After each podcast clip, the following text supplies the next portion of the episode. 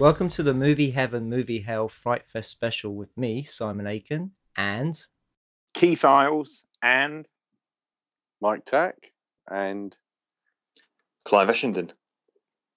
and we're four filmmakers who are going to talk about uh, the films we saw at Fright Fest this year. indeed Fright Fest 2015, which is the 27th to the 31st of August, and uh, we lo- we watched a lot of films in that time, didn't we? certainly did. Some some good, some average, some pretty poor. But not too Indeed. bad. Would you say this was a better year? Yeah, absolutely. Hundred percent. I th- Right. yeah, I thoroughly enjoyed it. Well, definitely one of the best years I've, uh, you know, I've had going to Fright Fest. I think that it's, you know, the overall quality was really, really good, and having moved to the uh, the new environments of the Vue West End Cinema in Leicester Square last year, uh, and things were still a bit in flux. This year, everything works, so it was, you know, it was great. Yeah, I would second that. Yeah, I mean, I, I enjoyed it, um, even though I wasn't going to be there. What how come you turned up, Simon? Because you said you weren't gonna be there, you sneaky person. Yeah, the end of the of the pre-Fright Fest podcast, you said that you wouldn't be going this year. So tell us about it, Simon. What happened?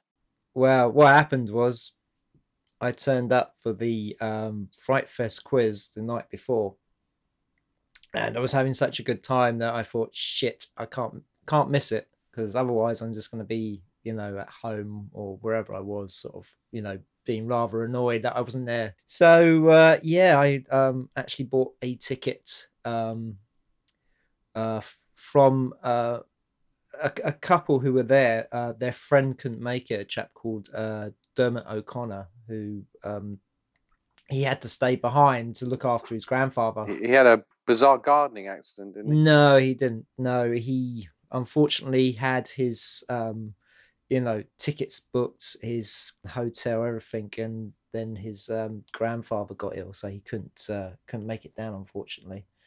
But uh, I was just happy that uh, some, of- you know, he got some money back for that. Yeah. And we were happy to have you there, Simon. Oh, thank you. Yes, Were we? Yeah, Oh, yes, was. we were. Right. Uh, I was. e- even though the Fright Fest though was incredibly enjoyable and a uh, really fun time, there was some sad news that weekend, wasn't there? Yes, there was. Um, Wes Craven passed away. That was on the Sunday, which is was it Sunday or the Monday? The Monday, the last day, wasn't it? Uh, it was Monday, yes. Yeah. Yeah. Yeah, very sad. Yeah. So he will be missed, and no doubt at some point in the future we will talk about Wes Craven, I'm sure. But uh, he definitely Letter deserves W, special. yeah. Yeah, well, yeah, very funny. But he he he, defi- he definitely enjoyed. Uh, you know, uh, he definitely deserved mention. Is what I'm trying to say on this podcast. Yeah, well, if you think about it, he reinvented himself over different time spans of his career. You know, he'd had the early days with uh, Last House on the Left and uh, the really sort of nasty edge, edgy stuff he was doing with like the Hills Have Eyes. Then a few years passed, and then he reinvented himself with uh, Freddy Krueger, who's you know, if you create a horror icon like that, I mean, that's amazing. And then he does it again a few years later with Scream.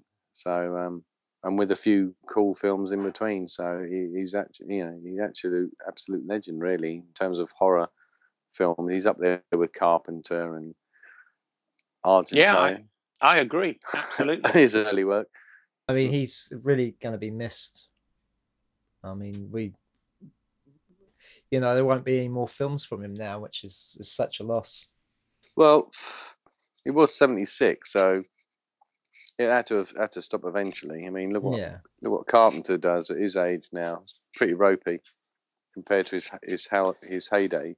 But I actually think it's interesting that Wes Craven, as I said, he he managed to ma- maintain some consistency, and despite going through times when he was, probably wasn't flavor of the month, and especially if after you know having a lot of success with to come up with some other really cool ideas that he that he did do was you know very creative and imaginative uh, person so Yeah, and he was very supportive of other filmmakers. I mean, uh, I remember for a long time, sort of during the nineties, you always see Wes Craven presents, you know, and putting his name above a, a film like that helps get it out there. Yeah. No, a- absolutely, absolutely, and uh, like you said, he did reinvent himself. What what I always found quite interesting was the fact that they then brought out the spoof, you know, the like scary movie films, and I thought to myself, they kind of missed the point here because Scream was kind of a pastiche on that other work anyway. Hmm. so Well, you know. originally Scream was going to be called Scary Movie, Yeah, but they couldn't get the names. They couldn't get the name, the rights to the name, so they had to go with Scream instead. yeah, The only thing, the only thing that really worries me is that with the with the sort of people we've got today, you know, if you think of all the classic horror films we grew up watching and all those directors, and before that they had Hitchcock. We, you know, if all, if all we've got to fall back on is M Night Shyamalan, that worries the shit out of me. Oh god, yeah, he's got a, a found footage film coming out, isn't he? yes, oh, yeah. yeah, It's it's up to us. It's up to us then, isn't it, to pick up the torch, right, guys? yay, That's. Yeah, that's what I like it. to hear. Absolutely. It. Watch this space, listeners, or sorry, listener. Yeah. Uh, well, saying that, we've we we certainly have more than one listener because we met a couple of them at Fright Fest, so Indeed. it's good to know that people are listening to the show. Yeah, I strong armed that bloke that was unfortunately sat between me and Keith and forced press ganged him into becoming a listener. Andy, his name was. Yeah, we did So- get we we spread the word a little bit and gained a few more listeners, which is always good. So to those Yeah. people, if they're still listening, thank you. Yeah. Yeah. Okay, who's going to go first? Because I don't want to go first. All right, uh, Clive, would you like to go first? Your pick for movie heaven. My pick for movie heaven is is the Hallow. And I, I'm, I've, am I right in saying that none of you guys actually saw this one? No, because it was at the Discovery screen. Yeah, I wish I'd seen it because it was on at the same time as something else that wasn't Mm. particularly good that we'll come to. So yeah, I'm Ah. looking forward to when this does get a release, which I believe is in November. Is that right? I think it's yeah, it's it's definitely towards the end of the year, and it's getting quite a big push. So And I Yeah. do know that Clive was very lucky that someone actually felt sorry for him and gave him their ticket for this this event, didn't they? Clive? yes, I'm I'm indebted to, I'm indebted to you, Mike, um, because I could I, I wasn't able to book a, a ticket for this one because it was one of the Discovery screenings, and Yeah. it sold out very quickly. But uh, Mike, having much better broad, broadband than me, than we as we've established over the past few months, yeah. uh, was able to get in there and get a ticket. And uh, yeah, uh, you you wanted to see some kind of hate, I think, instead. So so you let me. yeah, the that was really good. That was. Yeah. Well, thi- this Well, is we'll going to be. We will. We will say for the listeners uh, that this is going to be a spoiler-free edition of um, uh, movie heaven, movie hell. So uh, uh, I'm saying that partly for my own benefit because I don't want to actually know any spoilers from the Hallow. but uh, Yeah. yes, Well, I mean, none of you guys saw it, so I could make up anything here, couldn't I? I could say, it- so- I could say it, it was about this. It's about this couple that, that live uh, in an affluent apartment in New York, and every now and then a ghost pops up and goes, "Oh, hello," and, and, Well- and that- you know, The only worrying sound thing is we don't know whether it's any good, Clive. Just because you're saying it's good, we actually don't know. that's true. Yeah, you, you have to uh, you have to take take it on trust, Yeah, but yeah, not for long because it's coming out soon. So yeah. Yeah, I mean, the Hallow, This is one that came with a lot of uh, buzz off the back of a number of festival screenings, um, and uh, I, I think, and the, the reason, the only reason it wasn't a main screen film, I think there's a, a few like this, is because it was kind of a, a preview screening, I think, rather than a premiere of some kind. So even though uh, you had uh, director Corin Hardy there, and uh, you know a couple of the cast members um, who did an interesting Q and A afterwards. Uh, it, it wasn't being, you know, it, it was pushed off to one side. But this is one of those films I wanted to see with a Fright Fest audience, and I was so glad I did because, you know, it, it's the it's the best audience to see a, a horror film with anyway. And um, yeah, for me, it lived up to the hype. Um, I won't go into it too much, but it sort of it involves uh, this uh, couple and their and their sort of almost newborn son who move to uh, a, a remote mill house in rural Ireland uh, because of Adam's job as a tree surgeon, and if he's slightly complicit in the sort of destruction of the local forest, and it arouses hostility for the locals, and also something in the woods. So, for me, this kind of worked as like a real uh, sort of homage to uh, things like Lucio Fulci, uh, Evil Dead era, era Sam Raimi. Uh, you've got like credits for fake Shemps uh, at the end of the movie, uh, which will be familiar to all Evil Dead fans. And um, yeah, it's just it's just a really kind of uh, nerve shredding uh, movie with great great monsters, and I recommend it to everyone. What country did this originate from? It's a UK film, but uh, but it's it's set in uh, in Ireland, and it sort of plays off UK and, and Irish sort of folklore. Oh, an Irish horror film that actually is any good. That's a rarity. oh god, yeah, there was that um that film quite a few years ago, wasn't there? About Yeah, the the- banshee and and those really badly looking CGI uh, few of 'em. skeletons. Yeah. Is that Scream of the Banshee?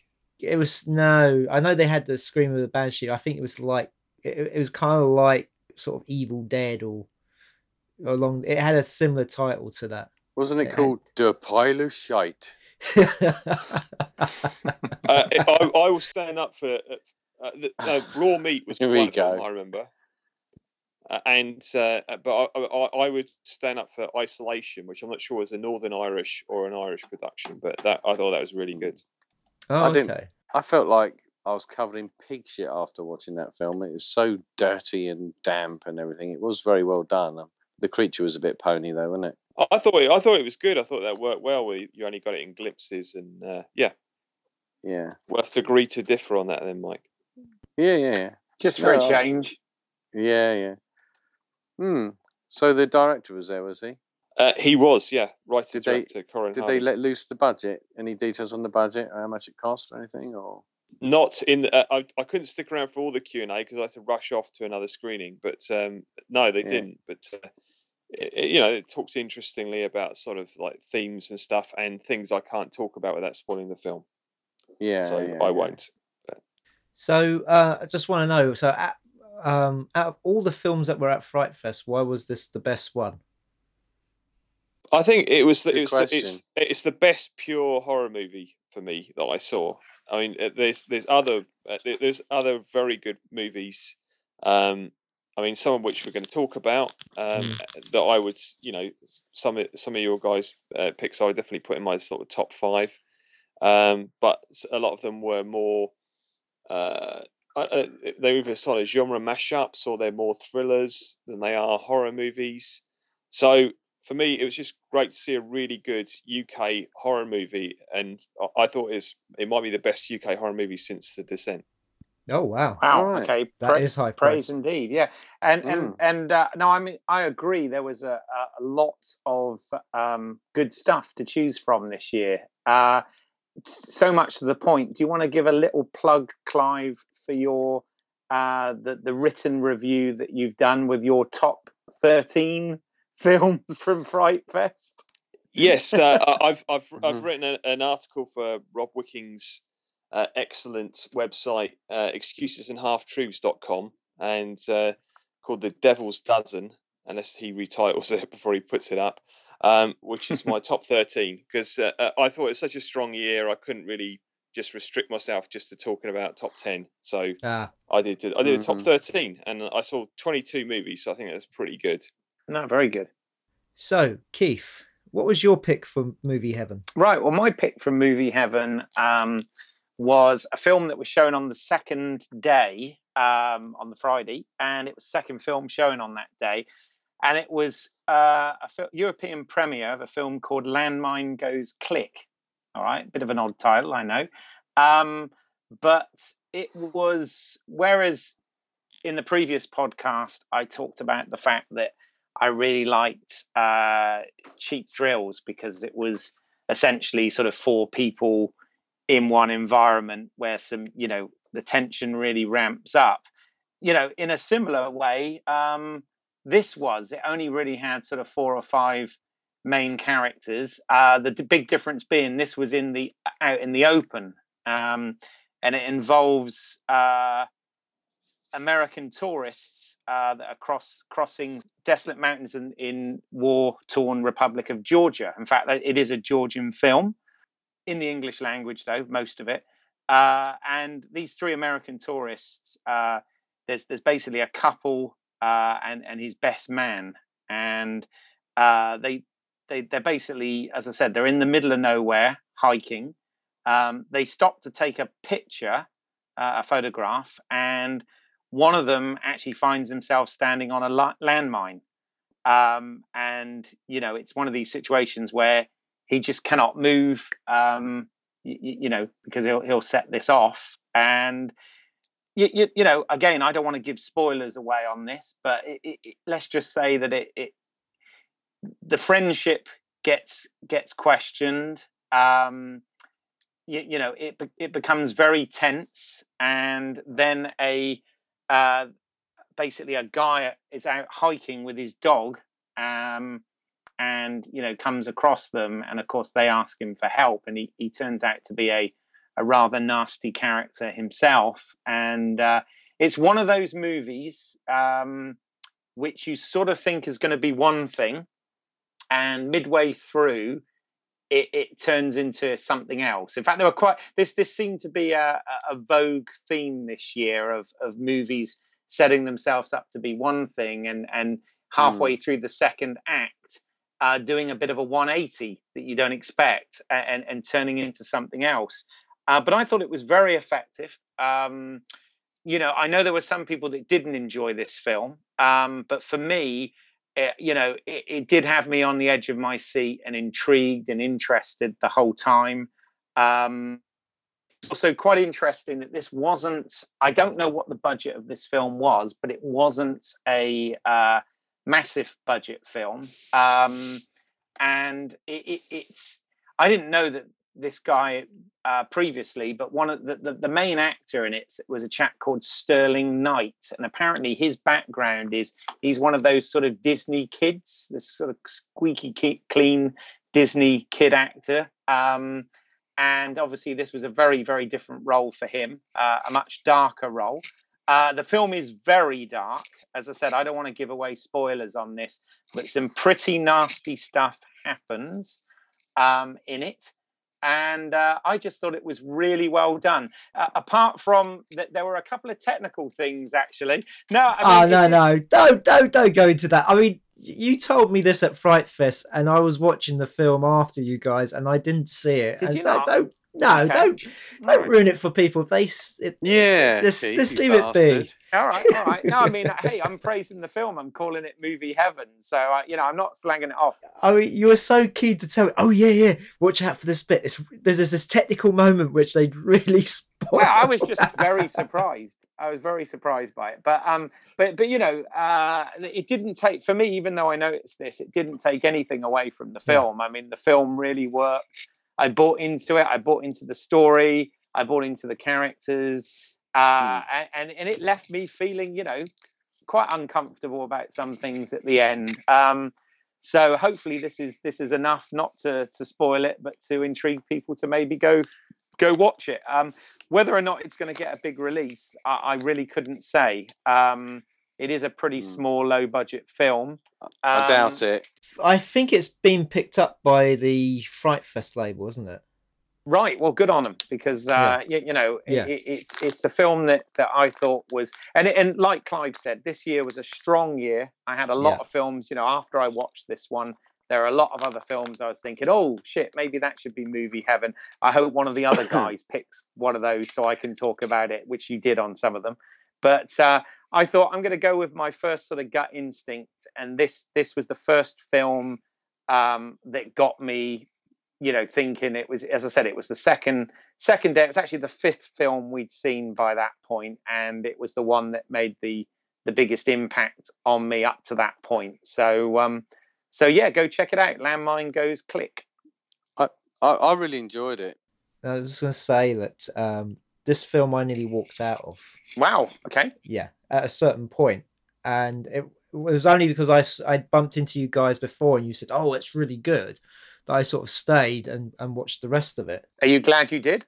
I did. Yeah. Yeah. Um, the third act really redeems what had happened at that point that made me want to walk out. There was actually in my screening there was a few walkouts. I know exactly what it is because I'm Yeah. I made the comment outside to one of the Fright Fest organisers. I said that scene went on far too long. It was gratuitous, and he said, "Yeah, the director's already actually picked up on that, and he's going to change it." Yeah. So. Oh, uh, right. Is, he's going to re-edit it, is he? Yeah, So- yeah. Okay. So he sort of knows, and but um, you know, it was just ridiculous how long it went on. It's just, it's just, I don't know. Even I, I must admit, I know people get close to the material when they're editing it and stuff like that. But even I thought, well, surely you would have picked that up. Do you know what I mean? You would have picked Yeah. that up. Or maybe you just wanted to see how it would play. Yeah. I mean, so, something. It's a bit of a something this- risk, isn't it? Some, something, and this isn't Yeah. a spoiler at all, but something I know that uh, I think me and Mike had some discussion about it after the the film, uh, in terms of, of of a photography thing, is the the actual opening credits are quite interesting because what it does it establishes that you know they're in this foreign country and that they are in the middle of nowhere. And we couldn't figure out whether it was a really good sort of aerial or drone shot or whether it was actually a model and it was hmm. really difficult to tell, wasn't it? Right. I I watched it. It was definitely drone footage. It was. It was lower quality, wasn't it? Yeah, it, it was just that weird thing. The it, just the way they shot it, mm. it does it did make it look like a model. Yeah. The other thing is, Yeah. is that drone footage, unless you get a really expensive one and you want to keep it level and that, they don't actually go as fast that cars can just trundle along at. And I noticed that in more than one film. So, in, in- Yeah. from a filmmaking perspective, I've noticed that a lot of these films are, are doing a little bit of setting up the opening credits. It's a classic thing, you know, setting up with a bit of drone footage just to give you that sort of expensive feel. But it looked like the camera they used was a 720p camera or something. But you know, fair play, they did it. Um, but Well, yeah, another film that used uh, drone footage at the beginning was Scherzo Diabolico, and I have to right. say, um, it, it didn't help that how they were projecting it didn't look great either. no, it didn't. And I No. noticed that that's something that you're going to see in a lot of low budget films. well, it gives it that expensive, like helicopter aerial shot feel. But uh, you I know, at a will say fraction of the though. I did see one short film where they used uh, drone footage very well, and that was for the Clemens brothers' surgery. Yeah, yeah, yeah. That's the point. You've got to use it creatively. Don't use it Yeah. just you know like but think it's a helicopter. They were using it uh, on, you know, going towards a stationary object instead of following a moving object like the those other two examples. Well, you could Yeah. see that the car, the footage was speeded up as well because the car was sort of nipping around. The brake lights were going on erratically. It looked like it was like a bit of Benny Hill, like slightly speeded up. And then you saw when it's finally got down to a, it was close enough. It sort of they corrected the speed. Now Yeah. maybe most normal people won't notice that, but I, I thought that stood out. That, Now, back back to Landmine Goes Click. Anyway, it's, it was Hmm. nice to see a Georgian low budget horror film that I thought, you know, was was horrific in, in you know in its own way, and um, uh, I I thought it was very effective. I can understand how some people think it crossed a certain line, um, and uh, I I totally get and buy into that as well. Uh, be interested to see which how it is actually released then, and if it's uh, if it's released as a as, as a um, a recut uh, version of what we saw. But uh, but but nonetheless, uh, I found it very effective and very entertaining. So Landmine Goes Click is my movie heaven. and I agree. That was nearly on my list. That, well, that is on my list. That's one of the top films I saw at Fright Fest. Definitely. Yeah, Um, definitely worth seeing. Right. Do you want to hear my best one? Yeah, go ahead, Mike. What's your pick for uh, movie heaven?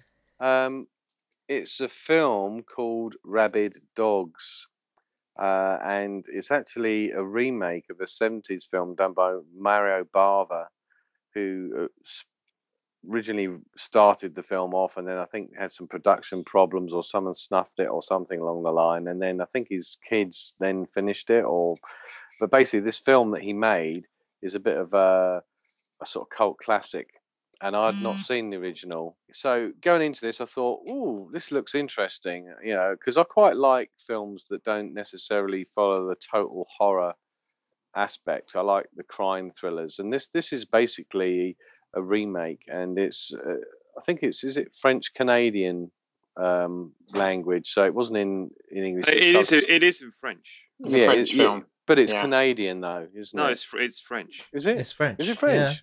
Yeah. yeah. Oh shit! Okay, I thought they were in Canada. Um, No. okay, I'm gonna have to check on that. If I had the program, I would. Um, but um, so what it is, it's a heist movie. So it's a it's set up that there's these guys who do this bank robbery, and what they do in order to effect their escape, they um, take on board in their car a couple of hostages. Um, and it's effectively a road movie. It's it's very uh, I don't know. It's sort of felt very similar to a bit like the Gecko Brothers when they were in From Dusk Till Dawn, the first part. You know, where they're on the road and they're trying to get away from the cops. Um, but this one is is very stylish. It's beautifully shot. The the color, the the quality of the acting is is top notch, um, and it all leads up to a a very very interesting conclusion and i like it because it's one of these films where you know when they lay little little clues throughout the film that later on you go ah that that's why this was said or that's why this happened or you know. That's that's what i liked about the film was that i'm always everyone's looking for the twist and all this sort of stuff and i was absolutely clueless pretty much until literally the the final 10 minutes of the film if that um, and maybe if you'd seen the original you probably know some of the story because apparently a lot of people said the original was better than this version so i definitely need to track that down Mm, me too. but, and i like the way that it had some bizarre bizarre events on the journey so it's not just about filling up with petrol and you know maybe the usual tropes of the you know cops have put a roadblock up or anything like this there was some there's a really bizarre thing that happens in the film which which i which then sort of leads you to think certain things are going to happen but it had a very sort of uh, wicker man-esque feel when it got to that part of the film. So the film does move around emotionally and and thematically on this journey um, and obviously you do get the usual things where well you know are these they're all criminals are they gonna are they gonna turn on each other? Are they gonna make it to where they are gonna you know they're aiming for so they can escape with the loot? Do, you know do you want to do you want them to? And um, again it's like it's like keith was saying it's a very small cast really. Um, the opening scenes are, are fantastic. There's some great um, just action scenes of, of, of the bank robbery are post the bank robbery with all the public and the police and everything going crazy. Um, and there's, so there's lots of moments of tension. Um, this film just ticked all the boxes. It was a great, cracking sort of yarn. I love the acting. I love the way it was shot and the way it looked. Um, and it had that had a glossy sheen, but it had that Euro glossy sheen. If you've ever seen Mes or, or you know any of the Leon films, things like that, it just looked like it was. Uh, it was a really good story with a really good budget, and it made by filmmakers that knew what they're doing. Um, so I'd say it's more of a horror, but it's a crime thing with horror, eh, tiny bits of horror or violence. There's certainly violence in it. Yeah. Um, but um, I did. I, do, I like the grittiness, and I like crime esque, um, violent films, and uh, it's more of that genre. But it's a bit like a bit like the um, the Horseman, gritty and very well made, but not necessarily. You know, goose, ghosts and goblins, and people having their heads torn off by zombies. It's not that sort of horror film, but it totally deserved an audience. Like the Girl with the Dragon Tattoo, that's not really a horror film per se, although there you could say that any event with horrific violence in is a horror film. So um, that film, I came out of that film and I was like, yeah, that that kicked ass, and I really enjoyed the payoff um, and and the layers that they they put down in the film. Uh, so I was totally satisfied, and everything made sense and it was just a cracking, well-made movie. Um, Yeah, I mean, I'm glad I bumped into you guys before uh, seeing this one because uh, the screen I was in, it was the last film of the night, and I was going to give it a miss, but uh, I was very glad I stayed. And I have to say, out of all the films shown there, it had the best um, opening title sequence. yeah, Mm, Oh, it was very yeah. I mean, It's the almost ti- that James was Bond. very yeah. yeah, yeah. Yeah. I mean, it was very slick. I mean, the way it was set up at the beginning uh, was very slick and stylish. It was almost like a sort of Michael Mann type uh, Yeah. crime film. And uh, no, I, I agree entirely with you. I, I, I this was right up my alley. I really enjoyed this, and it was slick, and it had a it had a nice payoff, and it was an interesting journey. And Yeah. also, there is something sometimes very enjoyable about watching, um, if you like, foreign or, or non Hollywood films where you, you, you know you don't know because it hasn't got you know recognizable actors in it, you know, or Tom Cruise or whatever. You don't know exactly who's going to be the hero and what's going to happen. It reminded me kind of. Uh, there was a film um, a few years back, that film Headhunters, based on the yeah, uh, Josh the Joan film. uh, Nesbo film, yeah, and it Mm. was it was kind of um, it, you, you know that was a really enjoyable ride because you had no idea where it was going, and um, this this in yeah. many respects reminded me of that. And, I think that's um, the attraction, uh, Keith, is that with foreign films for me, I watch a lot of Indonesian and Asian films, and it's just the fact, totally, you, you don't know what to expect, and sometimes you think they go off, they're a bit wild in their tangents. They're not really. They're just you, you just don't know who's who's who. Yeah, Uh, exactly. And um, and you, and you get a bit of a cultural t- flavor of these films as well.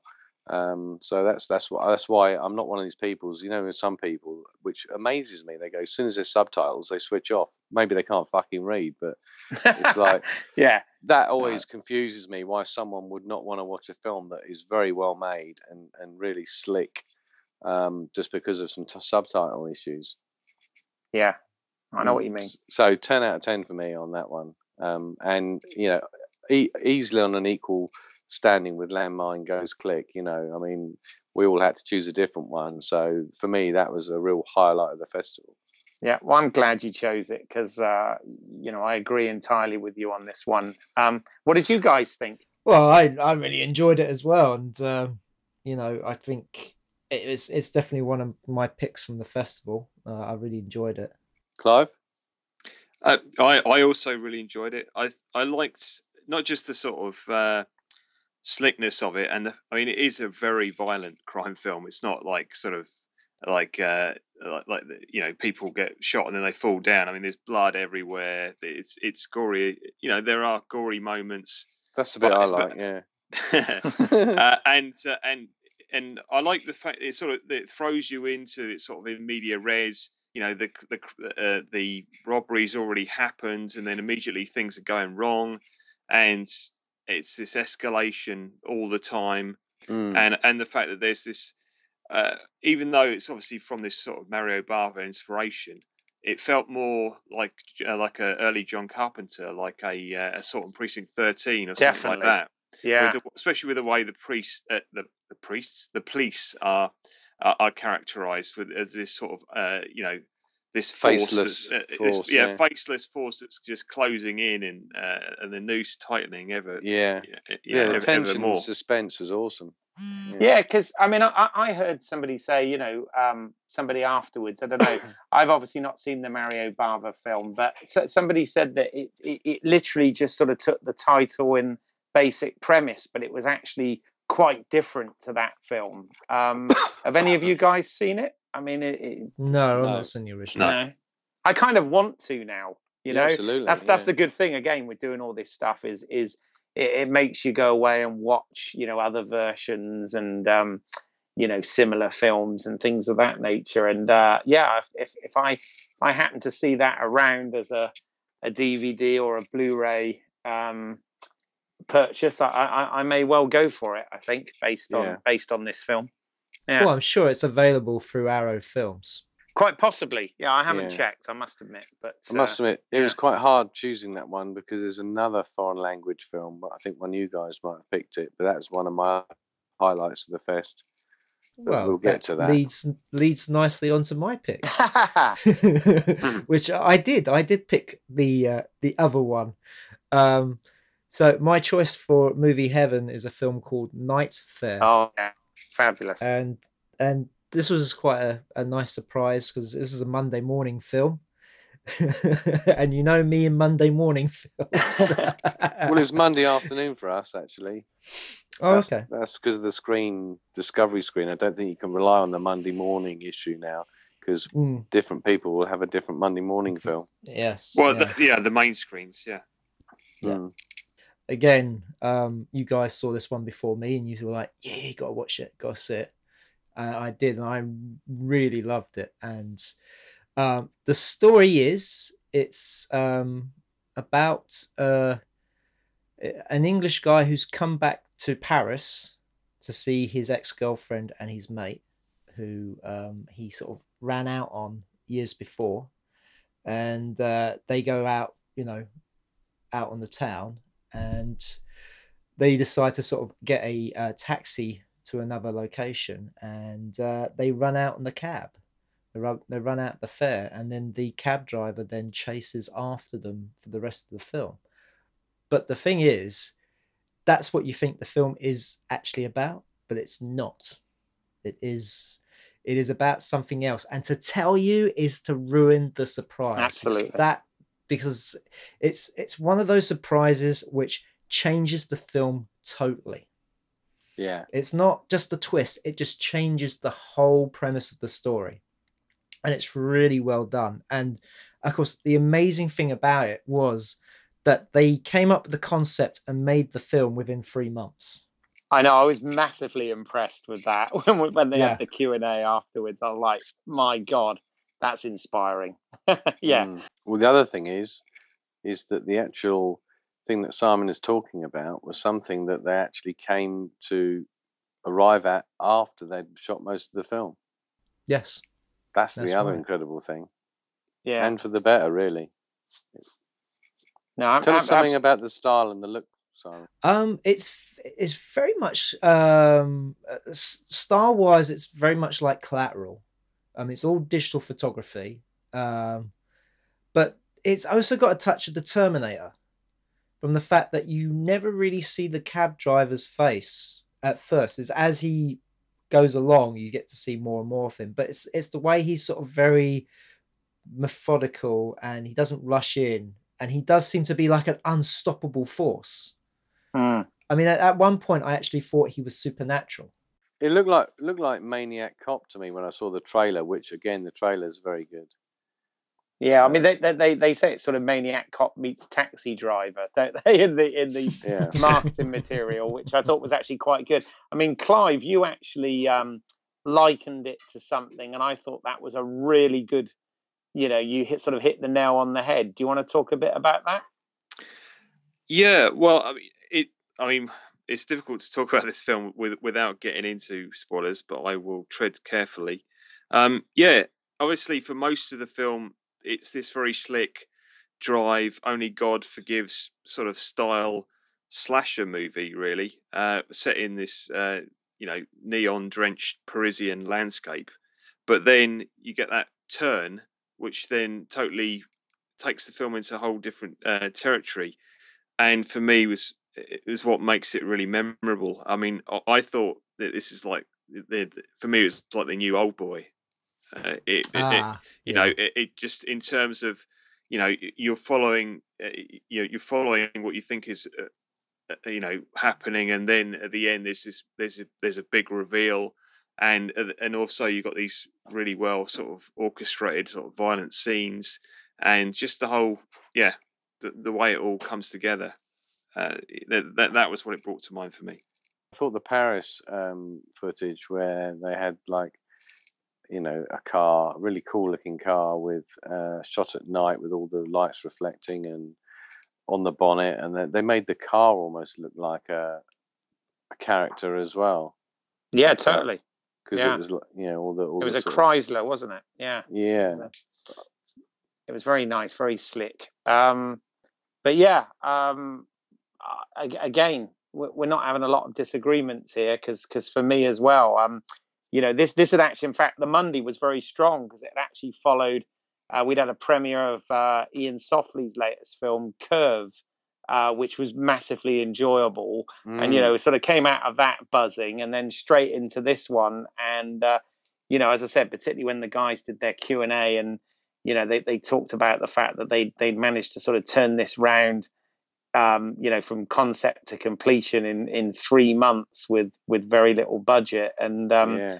you know, it was really inspiring because this film absolutely worked, and and I totally agree with what Clive said in in so much as I remember I I saw Old Boy, the the original Old Boy, not that that American remake, um, but I saw that uh, at the um, Raindance Film Festival some years back when it opened, and again, I you know it was one of those films I wasn't really sure what to expect, and I came out thoroughly satisfied with it. And um, obviously, I found uh, you know Spike Lee's remake disappointing because they tried to make it all sort of um, realistic, and they sort of missed the point because the reason the original worked so well was because it was very stylized and. Um, you know, so uh, but but yeah, I, um, I, I thought it was also a a very strong film, and glad you got or glad you Simon picked it as um, movie heaven, so we all got to talk about it. Well, that's it. Well, I, I think just to sort of finish off this section is um, if there's another film you could recommend, what film would it be? Ooh, um, Turbo Kid. The Turbo Kid was great. yeah, yeah, I, I, I agree. Too. I mean, Turbo Kid was one of those um, not not normally my kind of thing, but I also I thought that this was so wonderfully crafted and thought through, and the production design with the whole '80s thing was was really good, and that was just a, a, a great you know second film in the, the the festival. So that was that was very enjoyable. Um, Yeah, Bait was very good. I enjoyed Bait. I thought it, it had like the best villain in it. Dominic Brunt, yeah, that was very good. Oh yeah, yeah, it was very it was very surprising. Yeah, very surprising because you know you you're kind of thinking, oh my god, is this going to be Emmerdale? you know, Emmerdale with violence or something. But it was uh, it was good. I also liked. Um, I have to say, I, I enjoyed the reimagining of Frankenstein. Oh, I f- nearly fell asleep in that one. Did you? Yeah. No, I, I missed No, that one. I, I'd agree with you there, Keith. I thought that was it. It had a really fresh take on it. It was Yeah. good. To do, to, do, to do with changing the point of view that we view the story through. So Yeah, I, mean, I, they, d- the- I all the beats, good, definitely.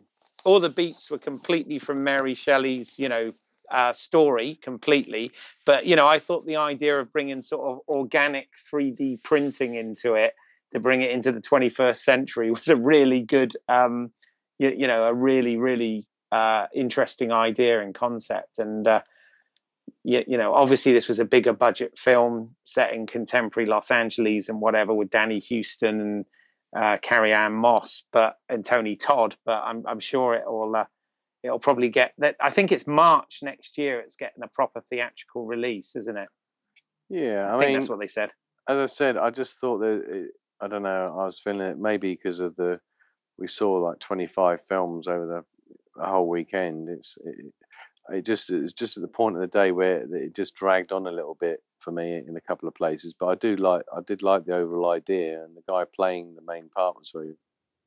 Who later I was told is some famous actor that was in Twilight or something. So I, but obviously uh, Xavier Xavier Samuel. Yeah, yeah, I know, I know it Simon also- is familiar with that, but I'm not. He's also in a really uh, great horror movie called The Loved Ones, which uh, Oh, God, yeah. yeah, yeah. Yeah. I didn't realise it Which was is a- which is another Fright Fest uh, treat from a few years back.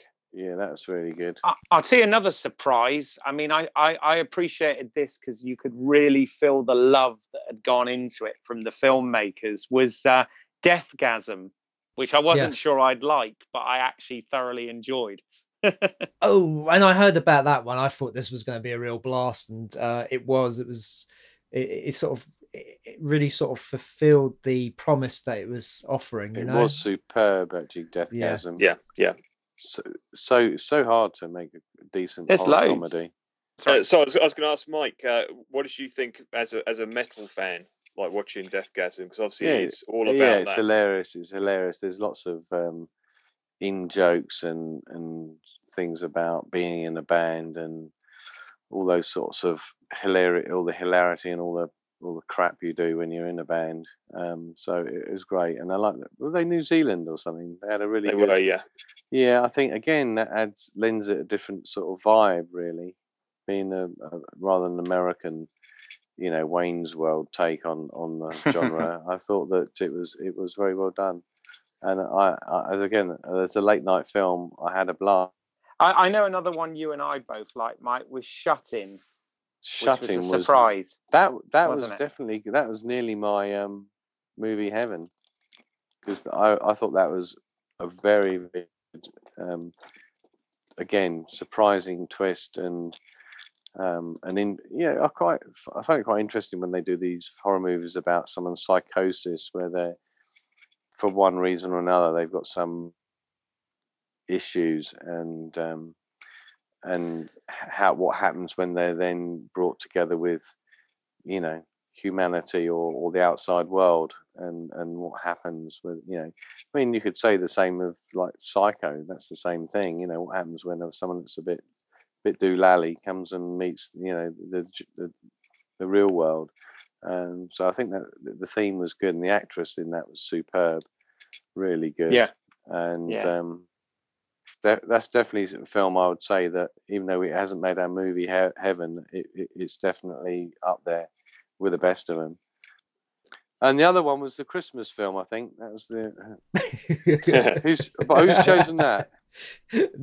no, he's chosen Oh. that. No, no. I just, I was going to say we'll, we'll move it on because otherwise, I think we could go through the whole program. Well, we that's could. good. It was That's good, strong, 'cause wasn't means it? yeah, it was Fest strong. Yeah, it was very strong. Yeah, it was very strong. Yeah. But we, we have to we have to move on to the the poor ones now, the ones we didn't like, Yeah. the ones we thought weren't great. So, um, yes.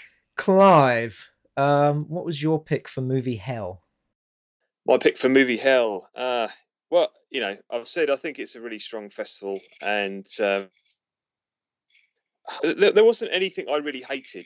There were there were a few films I just I, I thought were below average and or had problems. So, but my pick for movie Hell is Tales of Halloween, which is the big closing night gala film. Um, it's a uh, it's a Controversial. Antho- it's an Mm. anthology film. I, I I know you know there were quite a few people that actually really enjoyed this one, and I um, did. A fair Yeah, play being them. one. Yeah. But yeah, I um, thought it was all right. well, I didn't. So there we go.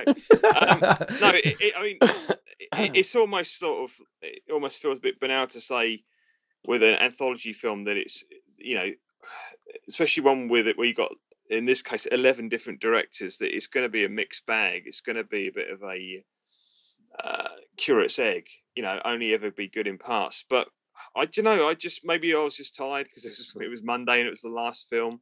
But it just, it all it just did uh, it didn't really work for me. I mean, I will I will stay on the positive and sort of pick out three of the stories which I thought were really good.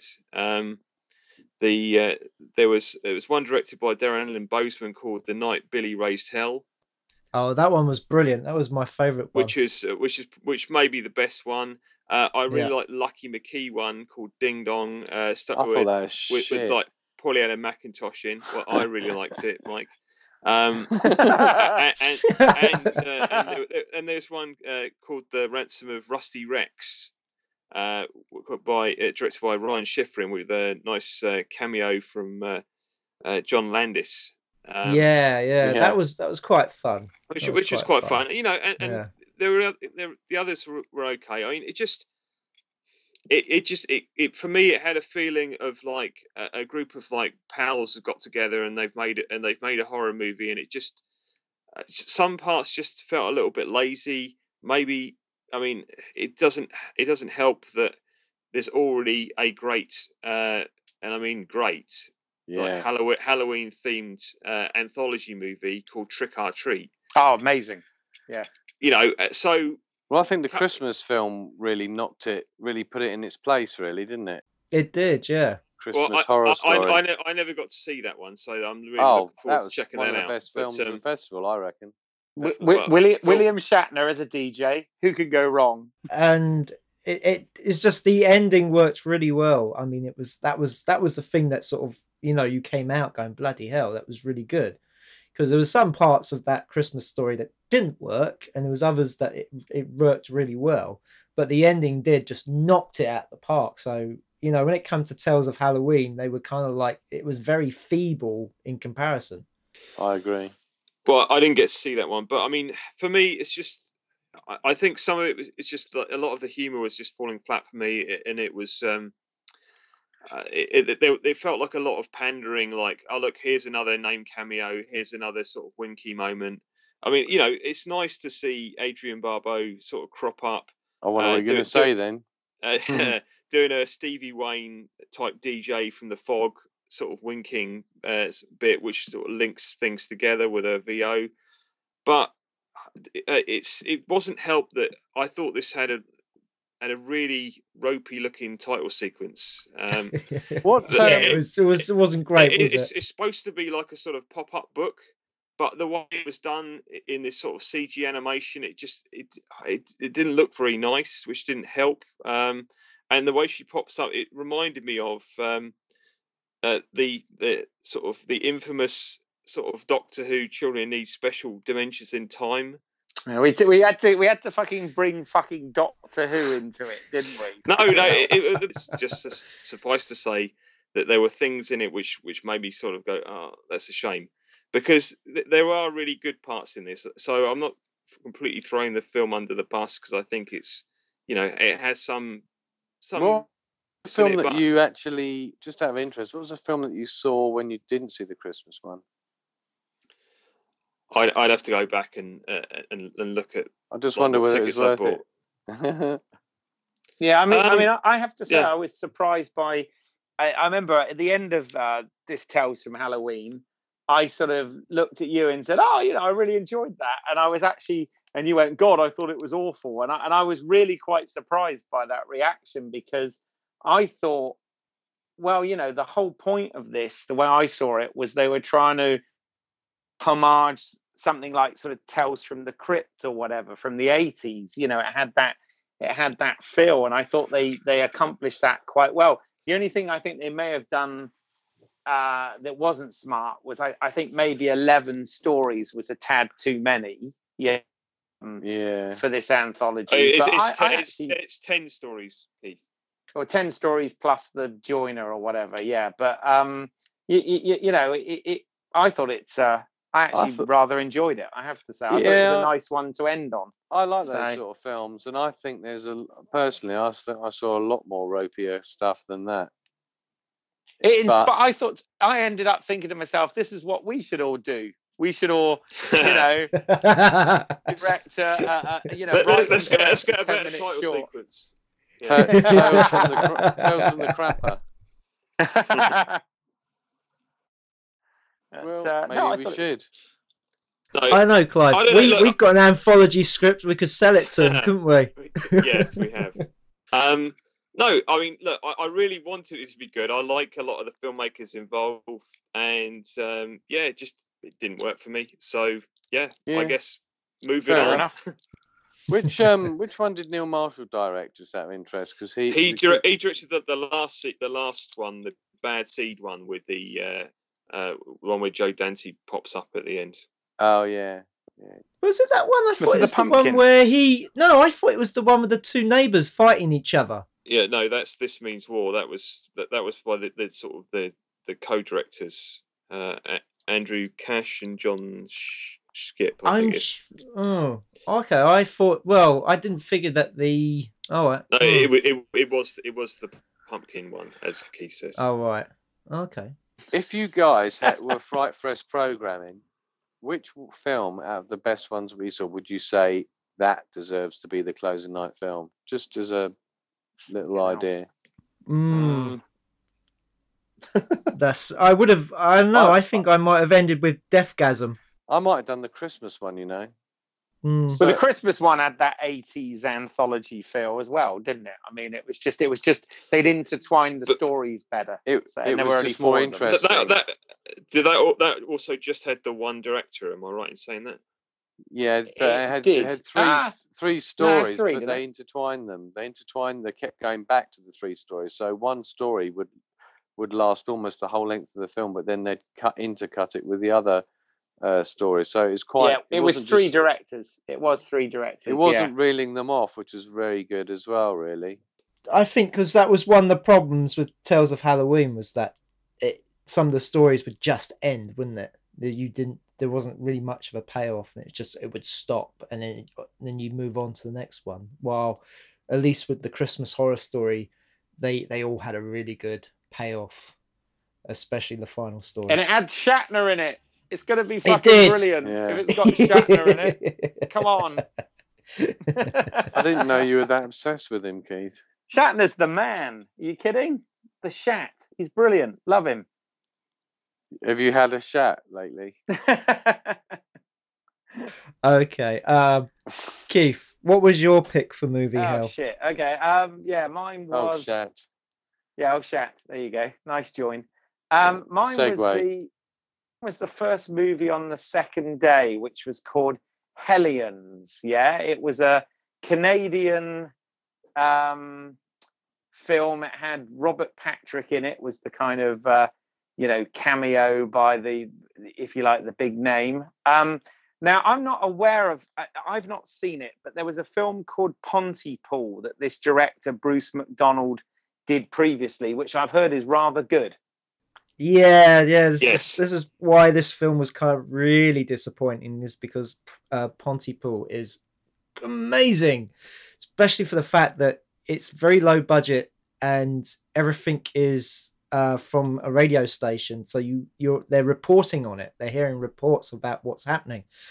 And it was oh that film was was brilliant. And then this was kind of a letdown. Yeah, it was. I mean, it, it was, you know, essentially it's about a um this teenage girl who's who's who's discovers she's um you know and she wants to reveal the news to her mum and all this sort of thing but it all obviously takes place over halloween and um you know she's dressed up in an angel costume during this and uh these sort of monster pumpkin head type trick or treaters come round um and with intentions of sort of stealing her her unborn child and turning it into a devil or something. And i have to admit i struggled you know this was the only film of the entire festival and i watched you know all of the films every day you know uh, 25 films or whatever it was. And this was the only one that i struggled to stay awake in. And uh, it was a early you know it was a morning film. It wasn't even a late night one. And i, I just i don't know you know the, the whole robert patrick thing just felt like a, a winky thing. He didn't seem to you know have a really involved character or part in it. And i don't know maybe i'm being unfair i don't know but i just it, for me it was just the obvious well after i'd seen what you guys picked for movie hell which uh, there were a couple in there that i definitely agreed with but then this one seemed like the uh, the next obvious choice and i just didn't think it worked very well and i'm even struggling to tell you what it's about because i really wasn't that interested i found my mind wandering and it hasn't it hasn't stayed in my head at all really so uh Well, I no ca- I wasn't came very in that impressed with this And I said, "What a pile of shit!" And this Norwegian fright fest. Oh, you mean a pile of shit? Yeah, this, this this this Norwegian fright fest guy we made uh, friends with. He's, he runs a festival in Norway. He's liked it because it, um, you know, it uh, it's something to do with Norse mythol- mythology or something. I'm not quite sure what he was talking Oh, about. it? Really? Yeah, lovely guy, but uh, I, I I found it weird to follow. I mean, you know, it starts off very sort of, you know, photorealistic in a natural setting and all this sort of thing, but then it kind of goes into this, um, you know, bleached out sort of dream world. But I couldn't really figure out whether that was just in her head or whether the whole pl- pl- planet had gone like this, and if so, why no one was moon, commented on it? it. Yeah, It I, I, I don't know. moon, Was yeah. it? Is that what it was? I was Yeah. just kind of, I don't know. I was just kind of indifferent about this whole thing. Really, I was like, "Ah." Yeah, I mean, the it did have kind of a feel that maybe it was like she was on a sort of some sort of acid trip, or she was like a dream or something like that. Because yeah, they they would they did this sort of day for night where the sky was pink. yeah, yeah, that looked really. Uh, but shit. yeah, yeah, but I mean, the thing was when Robert Patrick turned up, he didn't bat an eyelid. Did no, he? exactly. That's didn't what I go- mean. So I was, I was Yeah. kind of unclear as to exactly what was going on, and I, I just wasn't. It didn't engage me. This is the problem with it. I just, I just really, you know, whereas a lot of films during this festival were really engaging and really interesting, and you know, even if it wasn't, you know, there were some that weren't my normal thing, but I really appreciated them and bought into them.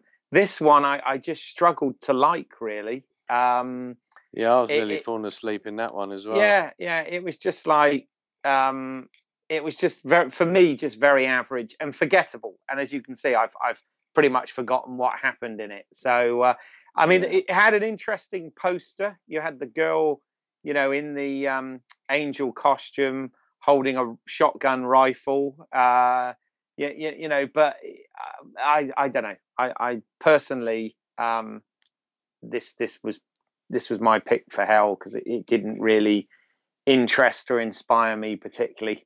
I totally agree, Keith. I'm with you on that what one. did you think, Clive? Um, I I didn't hate this one. Um, I, I know I, I know obviously you do, Keith. Um, I, I it didn't. It wasn't a completely successful film, but I thought there's some. It's difficult to talk about about the bits I think are most interesting without spoiling it. So I'll keep uh, I'll tread carefully again. But um, I think there's some really strong images. I like all the sort of that. There's this whole thing where she's been carried through a pumpkin field. Um, and and they sort of try and they tie in this sort of this there's all this different Halloween imagery. Um, I, I thought there were. I, I, like that he was he was, uh, you know, the, the director was really going for sort of. He, he was quite he was quite ambitious what he was trying to achieve on what was clearly a very very low budget, and um, it's just a shame that it sort of after the sort of it goes into let's call it the pink sky section it start it, it sort of meanders a bit and and loses a bit of focus and it lost me a little bit there I, I, i'll admit but i think there's enough good stuff in there to make it maybe uh, worth a watch if you're a fan of the director's work but it's it's not you know it's not it wasn't one of the best films of the festival but equally you know uh, i th- i I thought it was it was okay. Well, well, you raised an interesting point there, Clive. And one thing I, I do want to say sort of generally is we, we spoke about how it was a very strong year this year.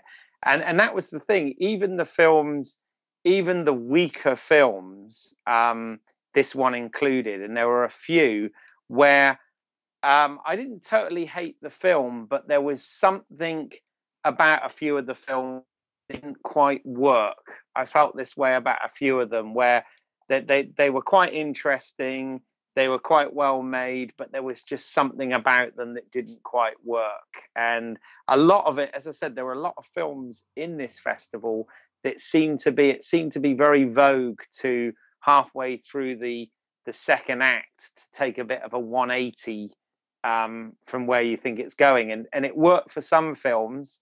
Some of the ones we've already mentioned were fantastic, but then there were other films that it did that which it didn't.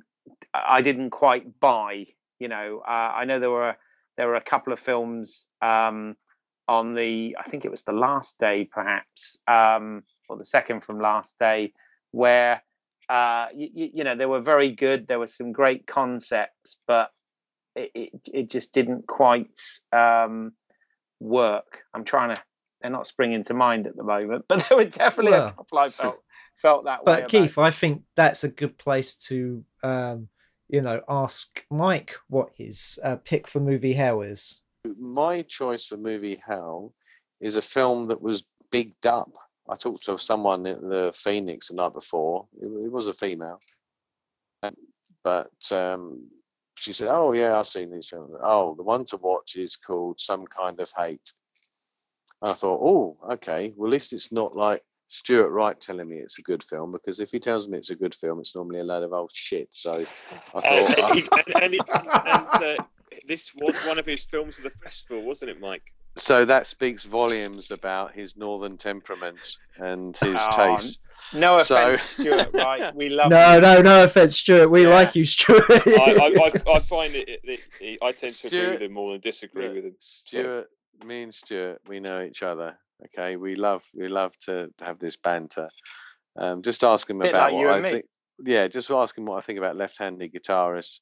Anyway, um, so I went and saw this film, and to give you a synopsis, it's an angsty teenager that has a bit of trouble at school, and he he he fights against the bully, and he gets sent to this what looks like a teenage teenagers in trouble refuge religious typey commune in the middle of the desert somewhere. Um, and the basic thrust of the story is that his his anger at certain things that then happen when they're up there when he's being picked on and all this sort of stuff uh, apart from the fact some fit bird finds him interesting because he's you know he's, he's interesting he looks sort of you know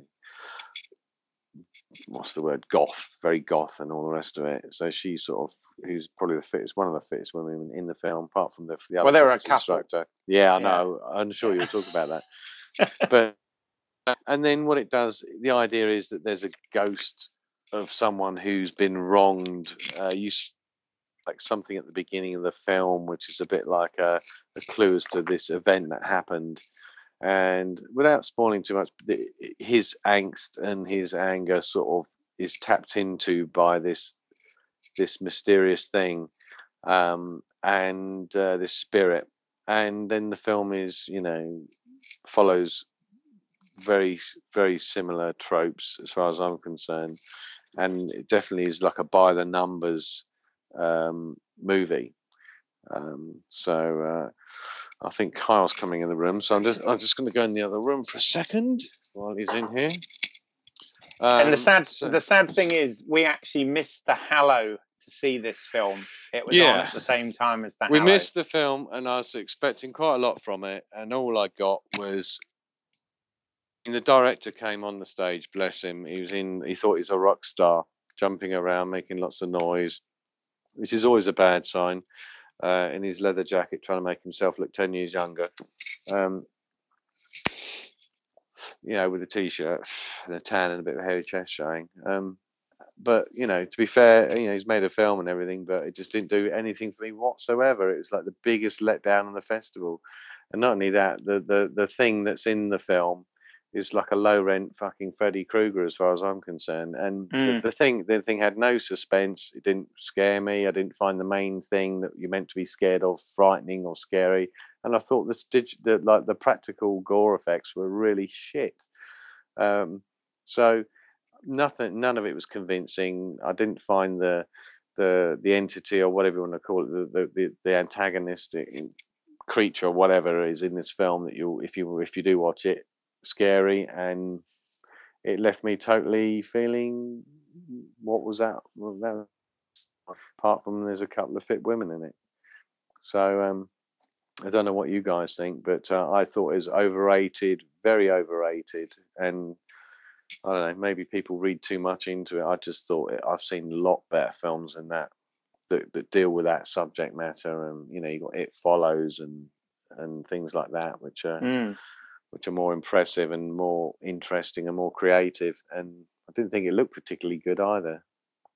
Well, for me, I think the problem was that I mean, the director came on stage and he said, "Well, what I wanted to make was like a you know, like a Freddy Krueger or a Carrie White kind of film." And the problem was that he introduces his villain halfway through the film. Mm. Yeah. Now, those films, you have the villain from the very beginning, and they're actually scary. You know, either you with Carrie White, you're either following them, Yeah. you know, and you feel sympathy for There's them. no threat or or scare or No. anything in this film. So. No, so guys, not I mean, all. I didn't watch this film, obviously, but uh, you're I, lucky. my, my question is so that slow build up didn't give you a, a chance to sort of get to know the main character and feel for him and I mean in say in say uh, like a way like Wolf Creek does You you, know get- where you get build flashbacks before, and before anything stuff, but- happens Let me answer that. The, the thing is, it sets it up as another kind of film. Yeah.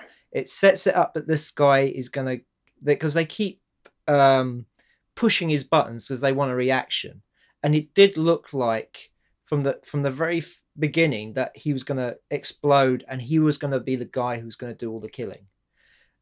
And then halfway through this, he meets this, they're calling a kindred spirit. We don't want to give too much away this time, do we? No, no, no. But I'm just saying he, you know, and then and then it stops being about him and more about this spirit, this creature that's going around killing the people. And it just, it, it, I was enjoying the first story. I was enjoying the first half, and then once it changed, then it's when it, it lost it for me. Yeah, I mean, you, you know, for me, for for me, this this film was, um, I think it had some real pacing and structure issues. I mean, it was incredibly slow to get going, incredibly slow, and uh, like you said, I, I think. You, you know the director was there this guy adam egypt mortimer who was uh, you know, I give him an absolute, you know, he's passionate and enthusiastic, uh, but also massively sort of full of himself. And even yeah. though he had some of the cast and crew with him, you know, in the Q and A, they didn't really get an, a word in edgeways um because um, he was so, you know, uh, enthusiastic about this. But he kind of set it up as a feminist slasher movie and wanted this sort of female Fred, Freddy Krueger type character.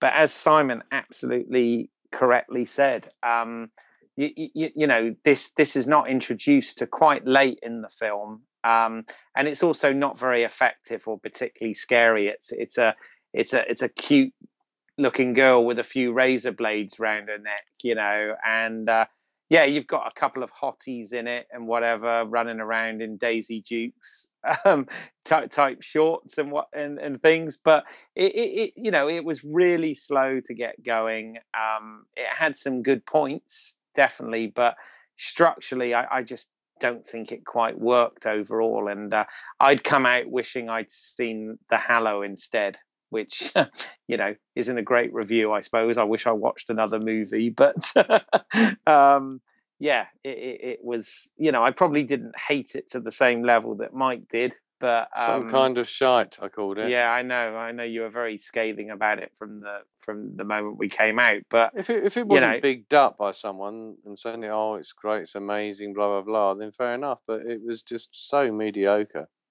Right. Well, it just leaves me to uh, talk about my pick for movie hell. and uh, yes, well, um, over the years we've had some very strong opening uh, films at Fright Fest. Yeah, like uh, unfortunately. Yay! and, and, some weak ones as well.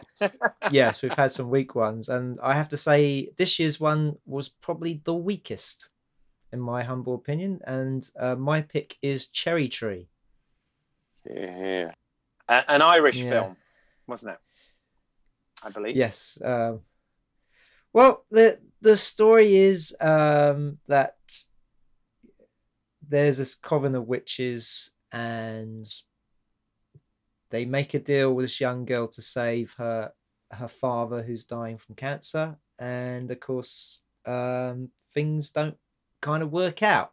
I think that's the sort of the basic you can talk about it. Uh, There's lots of creepy crawlies in it for some reason, isn't there? Yeah, a lot of there was a lot of centipedes in it and uh, cherries. I think there was a lot of lots of shots of cherries and cherry trees and mm. yeah, there was. Yeah. I think for me, why I didn't like it was I just I, I, the script wise, it felt like it just needed another rewrite. You know, it, it felt like they'd rushed into production with it because there's just stuff in it that didn't make sense, or people's reactions to stuff, like. Uh, okay, there's a little bit of a spoiler, but I just I think I just have to say it is that the girl has gets pregnant and it's a very fast pregnancy, but yet her best friend doesn't, you know, bat an eyelid at this. You know, you know, her pregnancy is only taken a matter of, you know, was it weeks or even just a couple of months? It was certainly wasn't nine months. Yeah. And she doesn't bat an eyelid, doesn't say comment on it at all. And um, yeah, and this is the fact that um, you know these witches, uh, they they sort of make out that they've been around for quite a while, and uh, yet they couldn't have found somebody else to be the chosen one. There was nothing there saying why this girl could be the only one you know mm-hmm. i'm sure i'm sure there was other situations where they could have found another girl to do this but why it was just this girl didn't make any sense yeah no i i uh, I, I didn't enjoy this as an opening film either i thought it uh, you know, I appreciated it was it was a low budget horror, and um, but it, it- yeah, it, it wasn't particularly. And again, we can't spoil it, but the the actual uh, beat end was pathetic. I thought actually, um, yeah, Yeah, I mean the stuff with the boyfriend as well was was was kind of hilarious, especially near the end. yeah. I mean, thank God Turbo Kid was the second film. Otherwise, we'd have really been given up, right? They should have opened the festival with Turbo Kid. Yeah, but I think because there was nobody from that film at the at the festival. yeah, this is the thing. I with with an opening film, you you you want guests, you want the people to be there. So I think with I mean, though, yeah, Turbo Kid would have been a better film. I still haven't seen it. That was one I missed. Turbo Kid was top but- notch. it was very good. Yeah. Yeah, very nice. it was But great. yeah, it would have been a it would have been a better film to open the festival with than say Cherry Tree. Or maybe they should have chosen as she was the guest of honor one of the Barbara Crampton films, which interestingly we haven't we haven't picked any of those. Um, Well, one of them was You know. very good. I thought. yeah, yeah, exactly. We're still Um, here. That was quite good. Yeah, I don't know. I don't know what it was, but I I seem to have missed all of them. Right. All the films she was in, I missed. Yeah. Wow, Well, I got her autograph. She signed my um, uh, my Blu-ray cover. That's the main thing I wanted. Did she I sign your and- tongue? Did she sign your tongue? No. Uh, yeah, with the inside of her thigh. Oh dear, you went there. Okay. Um, Um. So Clive, what did you think of Cherry Tree? I, I I thought it was poor. I mean, this might have been my movie hell if it if it hadn't already been picked. Um, Mm. it, it's yeah, it doesn't. It didn't really work. Uh, I, I I saw. I, I admired its ambition. I thought it, considering its budget, it really went for it, and it tried to sort of have a sort of Fulci stroke Argento esque sort of uh, like bonkers conclusion, and, but it didn't. It just didn't have the chops to pull it off, sadly. And Mm. I, I I'd agree that it because you know there were a lot it kept throwing in all, all this sort of rich symbolism and imagery, but there was never a sense that that there was a sort of guiding idea behind this. It was more like this will be a cool visual thing, um, and the I, I, I the villain was a bit one note.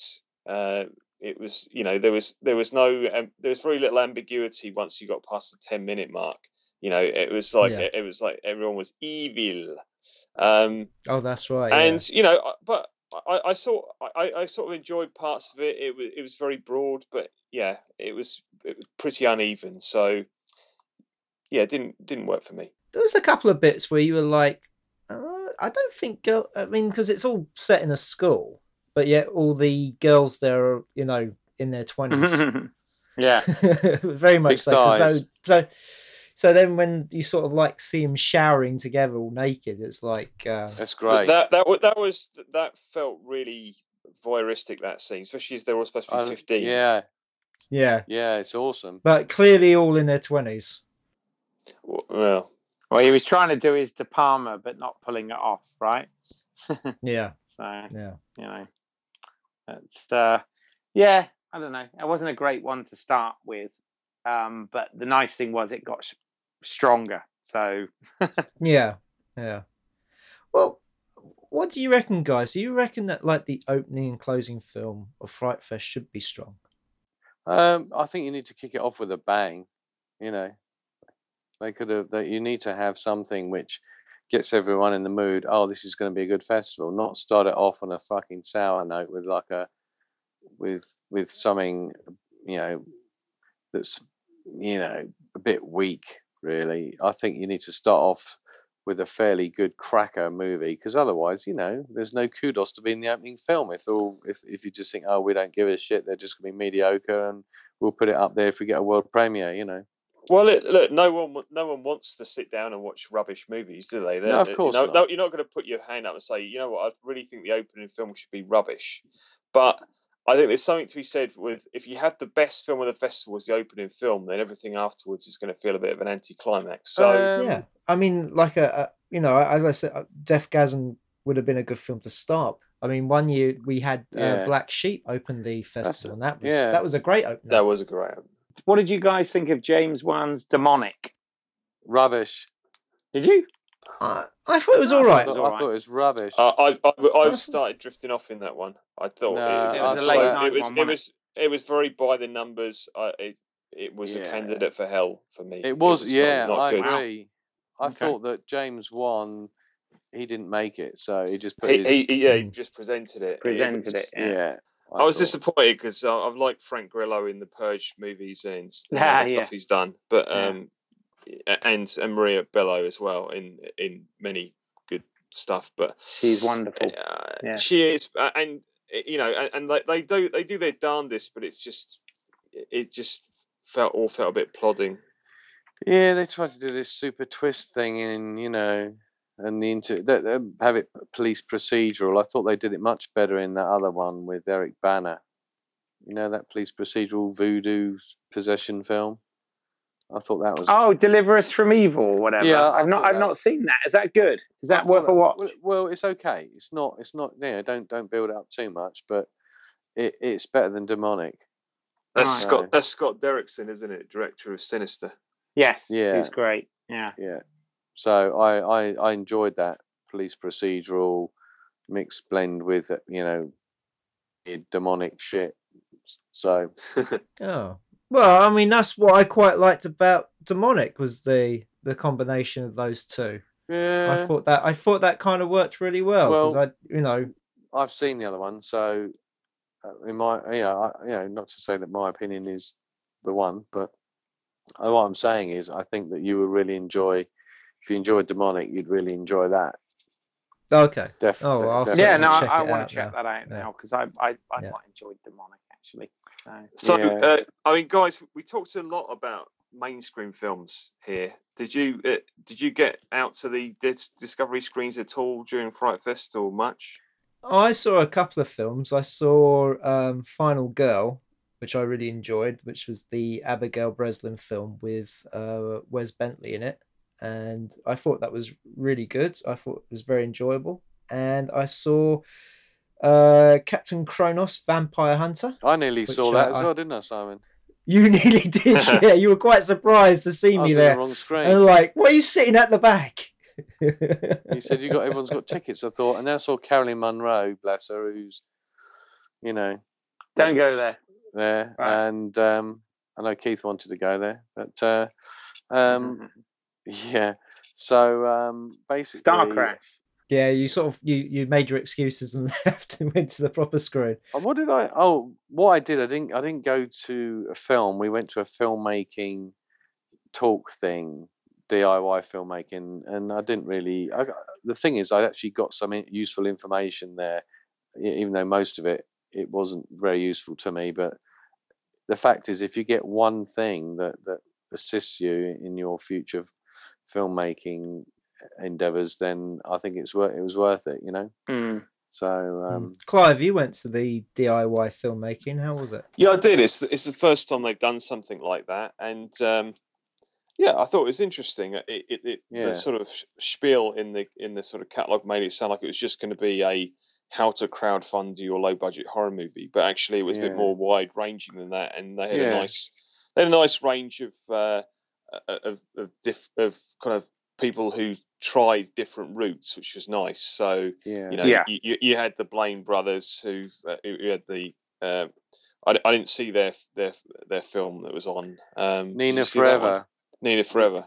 Yeah, I saw it. Um, um, I, yeah, again, it's like I couldn't see what all the fuss was about, other than the fact there's a lot of nudity in it, and um, but it was made for twenty thousand. One, th- I was going back Exactly. design- I admired what they did. But, you yeah, know, I am obsessed with budgets, and like Night Fare, just to, to go back to that, was half a million euros. Apparently, is what they got for that. So they had a slightly bigger budget than the, mm, they had for mm. Nina Forever. So they did a great job, but again, it was very mundane in the the- the- locales. the thing I the thing I took from the filmmakers panel because I didn't really learn a great deal from it that you know I didn't already know sort of thing. But the one one thing I thought was quite interesting was when they were talking about you know when you're building your campaign for your crowdfunding to kind of reverse engineer it and really look at do some research on on you know similar films and what the budgets of those particular films were and what they sort of made in the marketplace, whether it was video on demand or straight to DVD just or, or just whatever. so you get real, realistic expectations of Yeah, what sort of yeah. ballpark you're in because if you don't have a name then then that does downgrade the expectations of what that type of movie is is going to do yeah, Yeah, I mean, I've, I mean, having done research for myself and having done crowdfunding, I did notice that um, there was a short film that had uh, Benedict Cumberbatch in it, no way Uh, fucking yeah. hell. and they didn't even have to do a video. It was just a picture of him, and then literally all the, um, you know, uh, for for putting money into the film, the goodies you got were like signed photographs, meet him on the set, have your photograph taken with him, and you know they they raised double the amount they were looking for. So having a a, a name in there does help. having a cucumber patch certainly helps your film indeed. So was there any other films uh, you guys saw at the um in the Yeah, Discovery Yeah, I, I went to see a film called uh, Never Let Go, which was a um, a a thriller. Uh, direct Jay Ford, who I believe was behind the um, uh, what were they called? Those Dead. films, the Dead, the dead films. films, Yeah, the, Indi- Um, the Okay. indian dead yeah, the, films or yeah. The only the only reason I went to see this is I knew the, or I say I know, I know of the um, the the lead actress in it who. Uh, you, you know Alex Brunning, um, who I work with quite a bit. Uh, she was she was the lead in in in his first short film that he made about well probably about ten years ago now, scarily, and um, you, you know this this was a pretty meaty role for her. She was essentially playing the sort of action heroine um, role, and it was kind of you know it was a bit bit of a sort of low budget um, taken type type action thriller. But I mean, it Mm. was interesting. They had the filmmakers there, um, talked about the genesis of it and whatever. But this was very much a, a thriller rather than a um, a thriller rather than a than a horror film. I mean, the horror of it was, you know, somebody takes her child basically, and uh, she's then spending the movie trying to um, trying to to track the child down. Um, and there's lots of running and and you know far away. But you know, it was quite impressive. I thought, wow, you know, it's good. Uh, but other than that, I didn't. I'll be honest. I, I kind of stuck to the main screen really this year. Hmm. How about you, Clive? I, I saw quite a few Discovery Screen films, and um, I, I, I find that often you can eh, you can really find some nice sort of low budget gems in there. And of the ones I saw, I mean, I, I, some of them were my favourite films of the festival. I mean, um, The Hallow was a Discovery Screen film.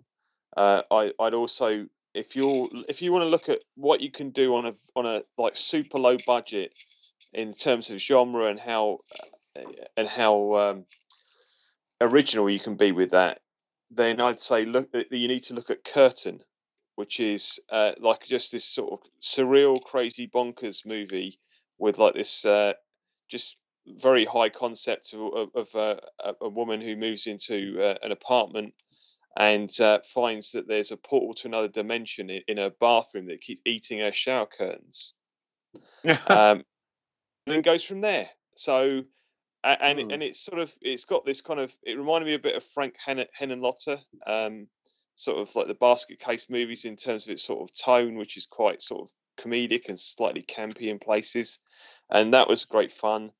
I'd also say that they look like people was was an absolutely brilliant piece of low budget filmmaking where where they they concentrated more on character and it's like it was a really sort of uh, like moving sort of look at friendship and uh, and mental issues um, where where the horror uh, come you're not you're not sure whether the horror is just in the characters' minds or whether it's actually something that's happening. So where they, where they've a- almost like Donnie Darko type setup where the guy has keeps getting phone calls from a mysterious voice that's telling him that there's a war coming and the and the aliens are taking over uh, and they look just like normal people. Yeah. Uh, so uh, yeah, that, that tho- those two were the big standouts, and well, and also uh, I've got to give a shout out to uh, uh, to Future Shock, the story of 2000 AD, which is is already screened at London Film Festival, I think, previous year. But um, uh, if you're a fan of 2000 AD or just interested in, in comics generally, it's absolutely fascinating. Got just for everyone you'd want interviewed, with the exception of Alan Moore, who, uh, famously won't be interviewed about anything. Um, so uh, it, it's it, you know it's just it, it, just hit everything you wanted it to hit. It was stylishly put together, and um, yeah, it it, uh, it it was it was everything I, I would want from that documentary, and I look and I hope they get a chance to do an extended cut and put even more goodies in. So yeah. Hmm. What about you, Simon? Um, well, uh, the only other f- um, thing I saw at the Discovery screen was the short film showcase uh, number two, which uh, showed the Clemens brothers' um, surgery in, Which is which is uh, great. which was great. It was really good, and I had uh, quite a few other good short films there. I've now the thing was for me, um, I would have rather seen those short films in front of the features than the ones they actually showed because Yeah, they had all these. this year this year they Channel had a production company yeah. they had all these channel Four ones. a production company had gone out with a commission from channel 4 to make these and they're available on the website and so they would you know periodically put these in front of uh, the main feature and i would have rather seen maybe the the films they showed at the short film showcase uh, in front of front of the films instead of those ones because um, they, they really were kind of hit and miss, weren't they? These the, the these Channel Four produced shorts. Um, I thought they were not very, not very good. Basically, Yeah, they didn't do anything for me at all. absolutely. Um, do you guys know? Can I ask? Uh, what? How do? How do the powers that be at Fright Fest? Do you know how they decide what is going to be a main screen film and what's going to be a discovery screen film? No idea. I, I think it's uh, I, I don't have like a hundred percent idea on this, but I believe it's to do with what is a premiere. Um, you know, is it is it a European premiere? Is it a world premiere? Is it a UK premiere? Is it sponsored by one of the uh, sponsors? Um, and who's distributing it? I think maybe and and the mainstream films tend to have the bigger names in but not Right. necessarily not not always but but Not pr- always, but yeah. pretty much um so uh, so if they got get if they got a lot of guests coming in and it's and they know it's going to be a popular film then yeah Okay. I- Yeah, but I mean, there was two films in Discovery screen that everybody wanted to see on the main screen. That was Bite and Howl um, banjo probably as well and Banjo. Yeah, but I know Bite and Howl were the they sold out very quickly. Well, I was going to go and see Howl, and in the end, I decided not to. Um, because it conflicted with Night Fare, and I wanted to see. Uh, was it some kind of hate? I, I I can't remember. I can't remember what it was, but yeah Howl was on the same uh, was on the same time as as the Hallow and some kind of hate for us Yeah. so that's another reason why I was particularly pissed off was because I'd actually missed a probably a really. Tim thought it was a good, really What's good werewolf Howl? I don't even. Oh, was a werewolf film. Wow, it's the title. It was a werewolf suggest- film, Werewolf yeah, on a but- train. Okay, I didn't. I didn't. Do you know? I didn't looked even. really good. Look really reckon- interesting. And and I asked I asked one of the Fright Fest organisers why it's not on the main screen, and he said, "Well, oh, it's just a werewolf film, isn't it?" And I thought, "Oh, well, that's a good answer." uh, it, it sometimes it, it does seem to be like uh, this is if it's one of the organizers favorite films of the festival then then it will you know it will play the main screen won't it Yeah, I mean, uh, I think for the last day, I think every film being shown was Alan's favorite film. he was always going up and said, "This is the best film of the festival." but you know if if if i was organizing a festival then Yeah. then I- I'd probably do the same. Yeah, I, I want, I I want the films that. I love to be to get the, to get the most uh, push because you know I'm passionate about them, and that's that's what you want. Oh yeah, yeah, yeah, yeah, yeah. I know. It's just it was it was funny that um Alan came on and he introduced Curved Night Fare Emelie as like the as his best. You know, this is the best film of the festival, and he comes on for the next film and he goes, "This is the best film of the festival." And you're like, "Wait a minute." Did you just say that? Mm. You're you're so much better than last week's audience. Yeah. yeah, yeah. Well, if you keep saying it, you're going to be right eventually, aren't you? I guess. yeah, true. Yeah. uh, so, any last thoughts about the Shiz Festival? I thought it was good. It's really Yeah. solid, really, uh, and I and I got that sort of vibe from the programming. Really, it looked like festival, the festival of old, and I think they've cracked the three screen thing. Even the ticketing, even though it was a bit of a ball ache for for Clive's um, broadband connection, I, I thought that the way that you didn't have to then go and change it for other tickets or anything like that, it, it Yeah. And the fact So- that you didn't have to go and queue up at eight o'clock every morning to get your um Yeah. I tell you what was well. also good was that on the Sunday they they sort of had because they had some karaoke bullshit up at some pub, and uh, that was quite nice on the Sunday just to go back and get an, maybe an extra night's kit because by the, by the end of when you've done Thursday, Friday, Saturday, you, you need an extra hour or two maybe if you want to see that number of films, you know. yeah. I mean, I haven't got as much, um, as many years' experience of Fright Fest as you guys to draw upon, but for me, I thought it was very well organized, very enjoyable, and it was quite nice that there weren't that many sort of like big Hollywood films in the mix this time. It was kind of, um, you, you know, films from all over the world and and some with smaller budgets and and I, I you know it was just very enjoyable there's some really good stuff in there um, yeah, you know yeah. and we haven't mentioned all of them but you know because there are a lot so i encourage people to maybe uh, Hmm. get a rob wickings page and read clive's um you know uh devil's dozen or whatever you've called it because Yeah. um because uh you, you know there, there was a lot of good stuff in here really was Yeah. So I think they've they've hit on a, a good format now, and um, yeah, I think that uh, it's um, it's pretty solid now. So I thought it was great. Yep, and I and I would like to add if you if you're listening to this and you're thinking, oh man, I really wish could. That sounds great, uh, but now I've got to wait another year. Every year they they run a- Halloween all nighter, uh, and uh, which they'll be releasing tickets for soon. So if you fancy a, ta- just a taste of what Fright what Fright Fest is like, then uh, uh, then uh, check out the I think it's frightfest.co.uk website and uh, or go to their Facebook page and uh, and they- they'll post details up there of the lineup soon. I'm sure. Yeah. Thank thank you, Alan. Oh, sorry. Clive.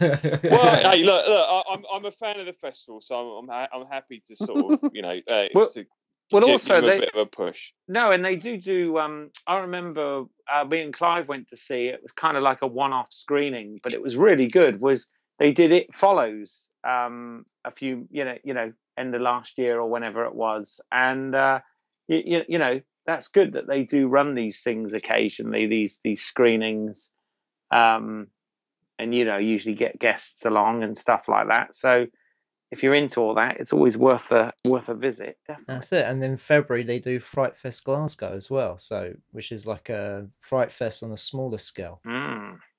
Yeah, much No. more like uh, like Fright Fest as it started out in the Prince Charles. So Which, Right. interestingly enough, they actually utilised the Prince Charles for the first time this year as one of the screens, didn't they? They did, they yes. did, yeah. Which is a good idea. Mm. Hmm. No, Yeah, it they- worked really well. Very Yeah. enjoyable. Very enjoyable.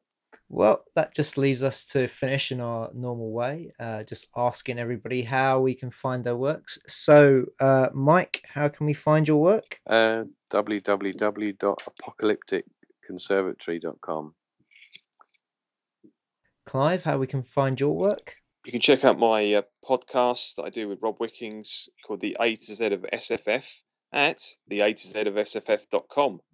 Or uh, if you want to check out my films, uh, go onto Vimeo and uh, look for my page, Clive Ashenden. Keith? Yeah, go to YouTube, uh, put in British Isles, Eyles spelled E Y L E S, as in my family name. And uh, my short films are there for your viewing. and you can find my work at independentrunnings.com. So please check out our Facebook page and give us a like. Just look for Movie Heaven, Movie Hell. We're on Twitter at Movie Heaven Hell. And uh, also, um, you can find us on YouTube if you just search Movie Heaven, Movie Hell. So that just leaves me to thank everybody for uh, for doing the podcast. Yep. Thank you. Thank Thank you. It's been a pleasure. Thank you for listening, and uh, look out for our next episode. Bye. Bye. Whoa.